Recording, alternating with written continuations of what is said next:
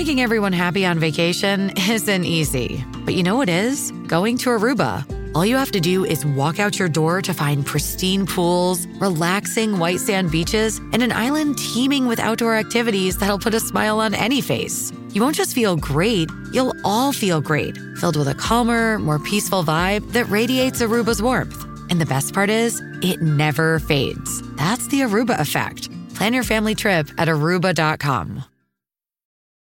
Coming up on Marriage Today with Jimmy and Karen. Many times in my marriage, fear, most of us fight because of fear. We really do.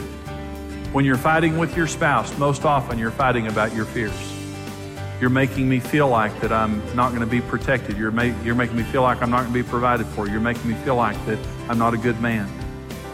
And you're making me afraid. So rather than being humble and admitting our fears and bring them out in the light, we begin to fight and act macho and tough.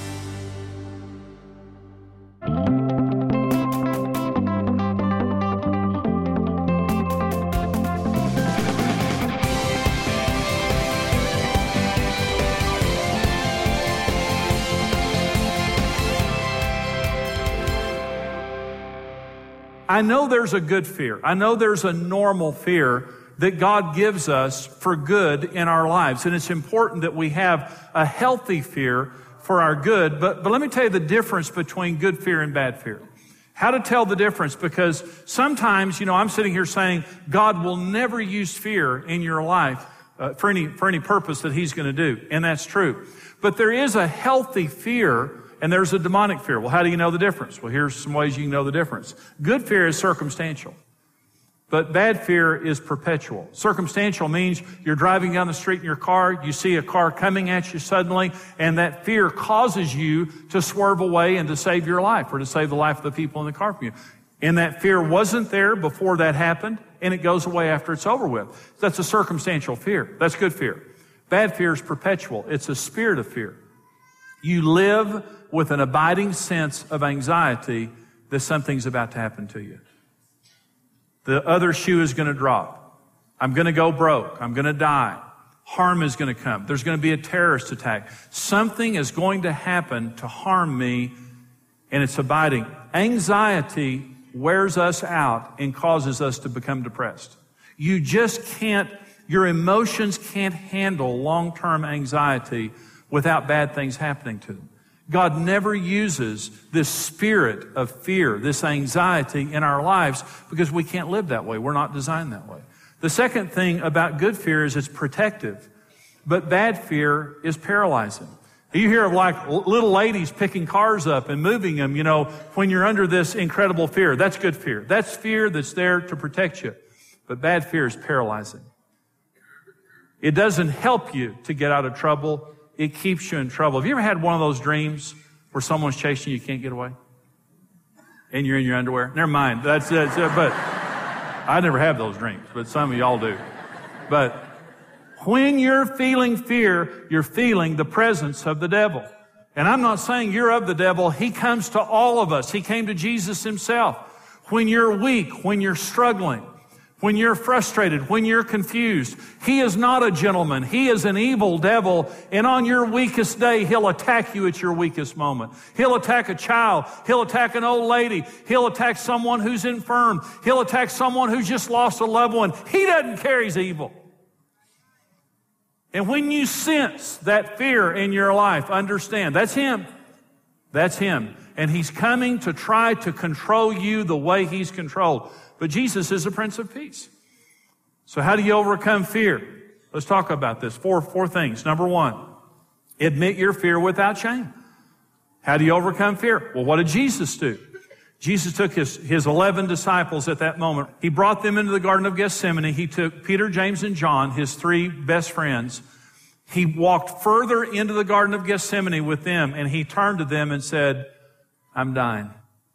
I'm, I am just unbelievably upset right now, guys. Would you please pray with me? And then he turned and got down on his knees and he said, Daddy, Abba Father, Abba means daddy. He said, Daddy, I'm scared. I don't want to die on the cross. I don't want to do this. If there's any way, Daddy, will you let me out of this deal? Prayed it three times. Admit it without shame. We all feel fear. All of us feel fear. When I was a kid growing up, you know, I mean, I felt fear all the time. But I didn't know how to deal with fear when I was a kid. Even when I was a young man, I didn't know how to deal with fear. And I was a young man. You know, little, little girls or young ladies, they, you know, they get to cry, they get to scream, they get to do things like that. When you're a, a young boy growing up, you know, you're not very old until someone tells you you're a sissy if you do that. Boys don't get to cry and scream and things like that. You just take it. You know, you just be a man. And so as a young boy growing up, when I got fearful, I remember the way I responded to it was I, I was fearful on the inside. But I learned as, as a, a young boy, you stick your chest out, you stick your chin out, you just kind of get the, get the stance. Come on. Come on. Get over here with your bad self. Just try it out. Grab all you think you can ride, and I'll give you some. But on the inside, you're going, please don't. But I didn't know, you know, that's just the way I responded. The, the more afraid I felt, the more macho I got. But you know, it doesn't work. And I got to a certain place in the Lord where I realized it's okay to say I'm afraid. With Karen, many times in my marriage, fear, most of us fight because of fear. We really do. When you're fighting with your spouse, most often you're fighting about your fears. You're making me feel like that I'm not going to be protected. You're, ma- you're making me feel like I'm not going to be provided for. You're making me feel like that I'm not a good man. And you're making me afraid. So rather than being humble and admitting our fears and bring them out in the light, we begin to fight and act macho and tough and things like that. When fear stays in darkness, understand Satan is the prince of darkness. Anything in the darkness is, is under his domain. You can't kick the devil off his own property. And the darkness is his property. The only thing you can do is take it and put it in the light because Jesus is full of light. And there's something incredibly healing and powerful about just simply saying, I'm afraid. And I'm not ashamed of it. I'm just a human being. This is way beyond me, and I'm not going to act tough and I'm not going to act confident because I don't feel tough and confident. I feel very, very fearful. And that's all right. Jesus understands. He's merciful with that. And it doesn't mean there's anything wrong with us just because we're feeling fear. I feel fear all the time about a lot of stuff. And I just have to bring it out. I need to talk to Karen about it. I need to talk to my close friends. Not everybody. I need to talk to God about it. Number two, that's what Jesus did. Number two, submit your fear to God. Admit your fear and then submit it. Here's what Jesus did. Jesus came into the garden and he said, Father, I'm, I'm, I'm afraid. Daddy, I don't want to die like this. Please take this cup away, but not my will. Your will be done. Now here's what it means to submit your fear to God. It means my feelings are not my master. You're my master. I may be feeling afraid, but I'm not going to act on that. I'm going to, the second thing it means is your word is going to tell me what to do. My fear is not going to tell me what to do. I feel fearful. I feel like running away, but I'm not going to do anything unless you tell me to do it. Let me say something as a personal testimony. You know, because I live many, I live many years of my life making most of my decisions based on fear. I regret every decision I've made by fear, and no decision I've ever made by fear has turned out right. Anybody agree with what I'm saying this morning? I've never made a decision by fear that later on I thought, thank God I made that decision. That was the right choice. Every time I react by fear, let me say this. If you want to starve a monster, don't feed him. But if you want to make a monster bigger, just keep feeding it. The more decisions you make by fear, the bigger the spirit of fear gets, and the more that it controls your life. Just because we're feeling something doesn't make it right. What, let me say this. It was real. But was it right? Just because our emotions are real don't mean they're right. When we're feeling, many of us, the greatest regrets that we have in our lives are things that we've done when we were feeling something and it was real. The lust, the greed, the hate, the self-hate, whatever it might have been. It was real, but it wasn't right. And Jesus came to his father and he said, Father, this is real. He was born for that. He was sent for that, but he didn't want to do it. This is real, Father. But you're going to tell me what's right. We need to learn in our lives not to be ruled by our emotions, but to be ruled by God and ruled by God's Word. And the more you act upon faith and what God says, the more free you will be and the more your life will turn out for good. But the more you do what your emotions say, especially when your emotions are working against the Word of God, you're going to regret it. I'm, say, I'm saying I've made many decisions based on fear. And I regret every single one of them. Number three, face your fears by faith and watch them crumble. Jesus prayed that prayer three times. Father, let this cup pass. And he looked up and the torches of those that were coming to crucify him were coming with Judas at the front of the pack and that was his answer. Jesus did not run. The disciples ran. But Jesus did not run. He stood his ground and he went to the cross. And here were his first words after his resurrection to the disciples. Luke 24, 36. As they said these things, Jesus himself stood in the midst of them and said, Peace. Peace. Jesus felt fear and he faced his fears by faith and he'll never have fear again. He's full of peace. Now I want you to listen to me. Sometimes God will deliver you from your fears, but a lot of the time God delivers us in our fears. Sometimes you just have to face your fears. You're afraid of, of being vulnerable. You're afraid of rejection. You're afraid of intimacy and you're afraid of loving people, but God wants you to love people. And in the midst of loving people, He's going to set you free. You're afraid of poverty. You're afraid of lack. You want to prosper, but God wants you to give. And in giving, you'll learn to be free. God doesn't come to us and build us an environment where we never have to face our fears. Sometimes you have to run to the roar to kill the lion. I got on an airplane one day, and I'm not afraid of flying. I've never been afraid of flying. I, airplanes put me to sleep. When I get on an airplane, I love to sleep. And I fly a lot. I fly Southwest Airlines a lot. And it's my airplane. I just let other people fly with me to keep the cost down.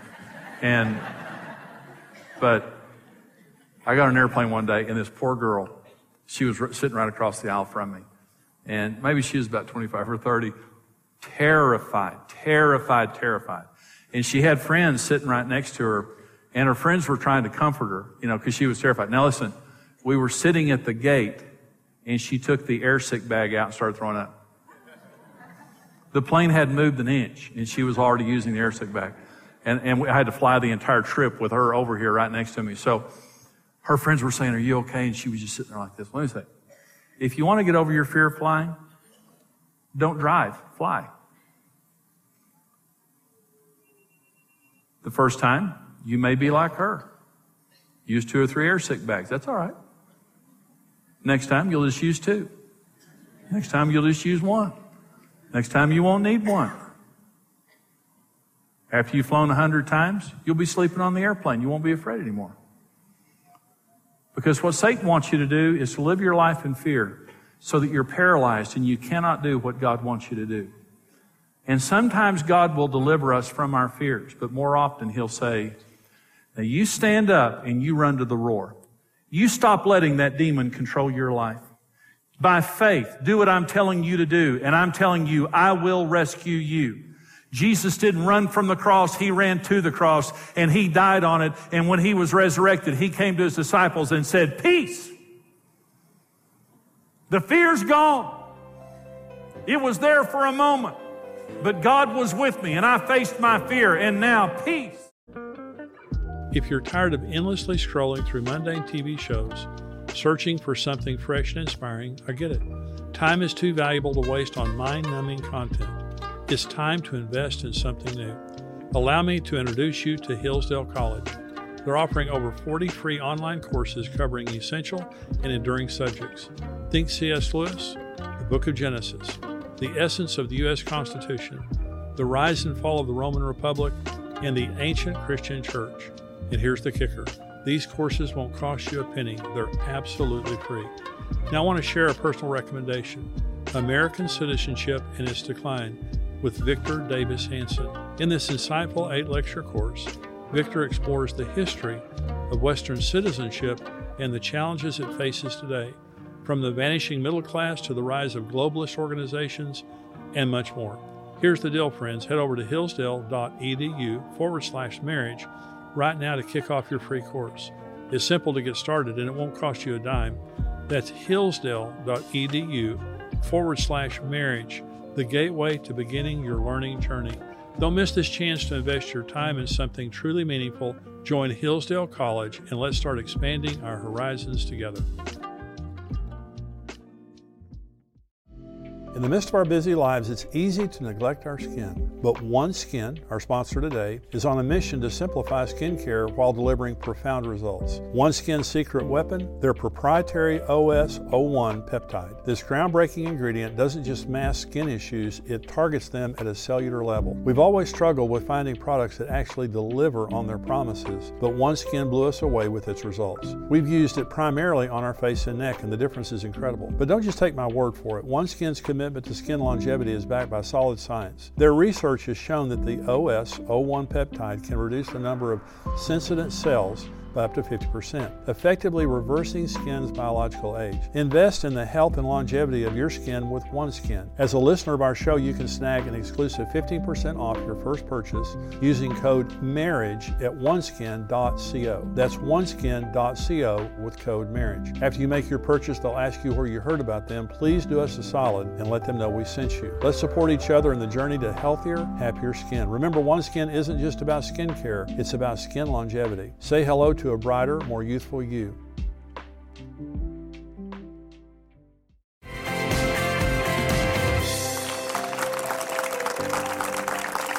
This program, we're talking about overcoming fear.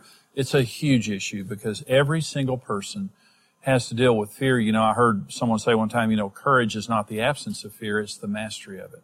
When people do the right thing, it's not because they're feeling the right thing. It's because they just simply make a decision not to let fear control their lives. And so, Karen, you have some questions from our viewers. I do. You know, you talk a lot about fear being a main reason that couples have conflict.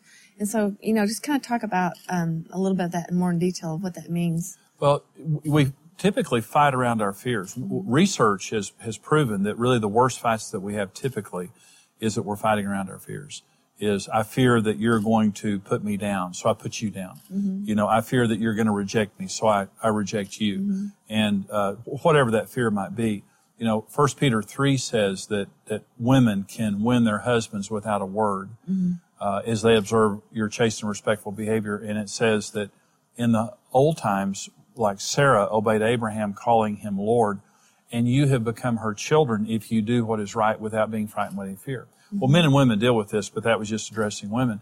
There's either faith or fear. Right. And in marriage, we either do the right thing by faith or the wrong thing by fear. You and I were full of fear mm-hmm. when we got married. We fought around our fears.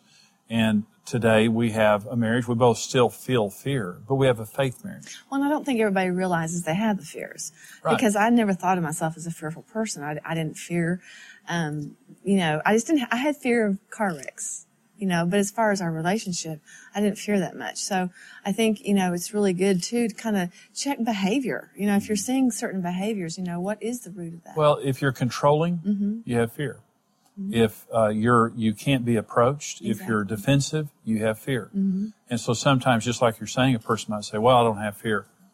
You you can just check your behavior. Yeah. Let me say, if you don't have fear, it just means you'll do the right thing Right. You'll let your spouse approach you. You won't be afraid of, of what they have to say. Right. But in most cases, when we get into fights, it's because we're pushing each other's fear buttons. Yeah. And so there's either fear or faith. That's good. Okay, I worry about whether or not I'm truly saved. How can I know for sure? I don't want to be afraid or worried anymore. Well, you, you feared that you weren't I saved. did. For, I did. That was, years. oh my gosh. And I can't figure out why it was so hard for me. But I think it's because I, I had a concept from uh, probably just growing up that God, you know, you were approved by how you acted, if you were good or bad, or if you did the right thing. And so I knew I wasn't doing the right thing all the time. You know, I wasn't in sin, but I just didn't, I knew I had bad behavior. And, um, and so I always questioned, I must not be saved. If I'm acting this way, I couldn't be saved. Because in my mind, you know, saved people act good. You know, Christians are supposed to be good people. And, um, and so it was hard for me. And it wasn't until, you know, I finally got the concept of faith. Right you know, we are, you know, that's the difference between our religion, religions and ours is because we walk by faith. And faith means I may not see it or taste it or feel it, but it's real because God's word says it. Right. And if we confess with our mouths that Jesus Christ is Lord, He's Lord. And, you know, so it was like, it, it finally that hit me, you know, oh my gosh, it's just, so anyway, that's how it was for me. Well, when I got saved, the devil, I didn't know it was the devil back then, but the devil's always there to tell you you're not saved. yeah. And God loves everybody else, but he doesn't love you. Uh, Revelation 3.20, Jesus said, behold, I stand at the door and knock. He's talking about the door of our hearts. He says, if anyone will hear his voice and opens the door, he'll come in and dine with you and you with him. And that's the promise of eternal life. And all we have to do is open the door of our hearts. Romans 10.9 says, if you confess with your mouth the Lord Jesus and believe in your heart that God raised him from the dead, you'll be saved. God keeps his deals. Doesn't matter how you feel. Doesn't matter what anybody else says. Mm-hmm. If you confess him as Lord, if you invite him into your heart, you are saved. And you can know that. And like Karen said, you stand by faith. Doesn't matter how you feel. The devil's always going to mm-hmm. attack you for your salvation. But by faith, you believe that your God is a, is a truth teller and a promise keeper. That's good. Um, okay, now with the economic challenges in the world today, I'm worried and fearful about the future. How can we as a couple have financial security? It's hard to save as much as we need to. Well, you know, I love that question because in the world that we live in with the economy, not just our economy, but the economies of the world shaking, uh, a lot of people have financial insecurity. Well, Jesus, the, about a third of the Bible's prophecy. And most of the prophecy in the Bible relates to the end times, which I believe we're living in the end times. Mm-hmm. Jesus said, it, the coming of the Son of Man will be like the days of Noah and like the days of Lot. There was buying and selling, marrying and giving in marriage, which is good job security for us, Karen, marriage today, is marrying and giving in marriage until the day that, that Noah went on the boat and Lot left the city. Jesus said that for a reason. Because what he was saying is the economy is going to be there until I come. Now, after Jesus comes, the economy falls, according to Revelation 13, it falls into the hands of the Antichrist. Mm-hmm. You don't want to be here then. Okay. but I'm just saying to you, our God is the God who controls the economy. Mm-hmm. And rather than wrenching, because God's not worried about the economy because he has his own economy. He owns the cattle on a 1000 mm-hmm. hills. He's the richest person in the universe and he could never exhaust his wealth. He can take care of all of his children and have some left over when you pray and when you make Jesus the Lord of your finances, make your decisions by prayer. Don't make your decisions by fear. Don't make your decisions based on what's happening in the world around you. Pray. Obey God. This is what we do, Karen. Mm-hmm. We pray. We obey God. We, we trust Him for our financial security. Let me just say something.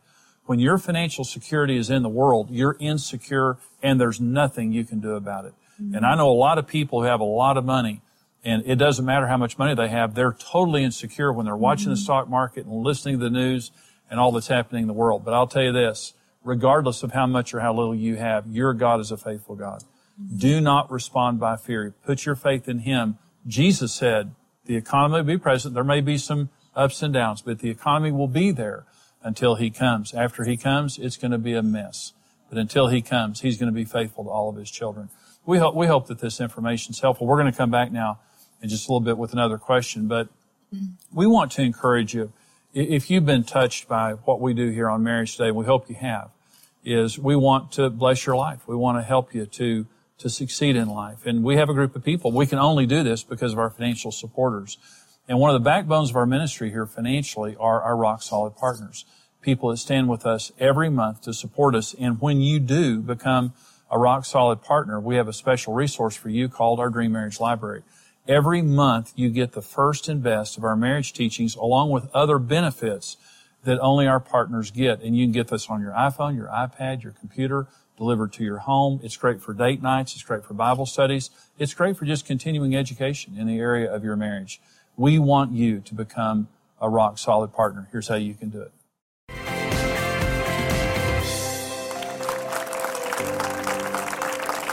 Program today is on overcoming fear, eh, which is an issue, Karen, that we all have to deal with. Mm-hmm. And we have some questions from our viewers on this. Uh, she says, My husband has a wandering eye, and I'm concerned that he might leave me for someone else. I don't know if this fear is real or just in my head, and how do I deal with it? Well, when you say your husband has a wandering eye, that I mean that's a, a means for, for concern mm-hmm. certainly, and I mean you should uh, the husband shouldn't have a wandering eye. You know you should you should. I'm married. You make a decision that I'm married one woman, and my heart and my eyes are for her only, and it's very offensive and and very uh, rejecting of a woman when a husband looks at other women Mm-hmm. and, and things like that. Especially in her presence. You bet. Well, obviously she knows about it. So here's what I wouldn't let the devil do. Fear is a prophet spirit that comes to give us a negative view of the future to get us upset. So we'll make a fear-based decision that God will not honor because God only honors faith. And so you're hurt, rightly so. Yeah, I'm, I'm on your side. But when the devil comes to you and he wants to project that out and say, well, your husband has wandering eyes, so this and this and this and this. And, and what happens is that it upsets you. You can become aggressive towards your husband. You can begin to accuse him of things that he maybe hasn't done. What you need to do is first of all pray. Pray that, pray that God will get your husband's heart, that he will bring him under conviction for his wandering eye. The second thing that you do is you love. The 2 Timothy 1 7 says, God has not given us a spirit of fear, but of love and of power and of a sound mind. And that means rather, fear is the opposite of those three things. It's the opposite of love. It's the opposite of power and it's the opposite of a sound mind. And so when that fear comes and says, well, your husband is a wandering eye and he's going to do this and this and this, say, wait, wait, wait, wait, wait. I'm not going to listen to that. I'm going to love my husband. I'm going to have the power to do the right thing regardless of what my husband's doing. And I'm going to think right thoughts. I'm going to, I'm going to do what the Bible says. I'm going to do the, the logical thing and get people to help me. I mean, get people around me, not everybody, but a few of the right people to help give me good advice. So I'll do the right thing. If you don't respond to fear, but you respond to faith, your heart's broken. I don't blame you, but don't let the devil get in there and cause you to make fear-based decisions. Well, you know, God's word says that His perfect love casts out fear. And, uh, and the more she grows in her relationship with the Lord and trusts His love, That's right. you know, it'll it'll deal with that fear in her that gets triggered. And then, like you said, you gave great ex- great advice for her for her husband. Right. Well, I'm sorry that we're out of time, but, but we are. But we're really glad that you tuned in today. We hope that this program has been helpful to you. Come back next time for more Marriage Today. God bless you. Goodbye.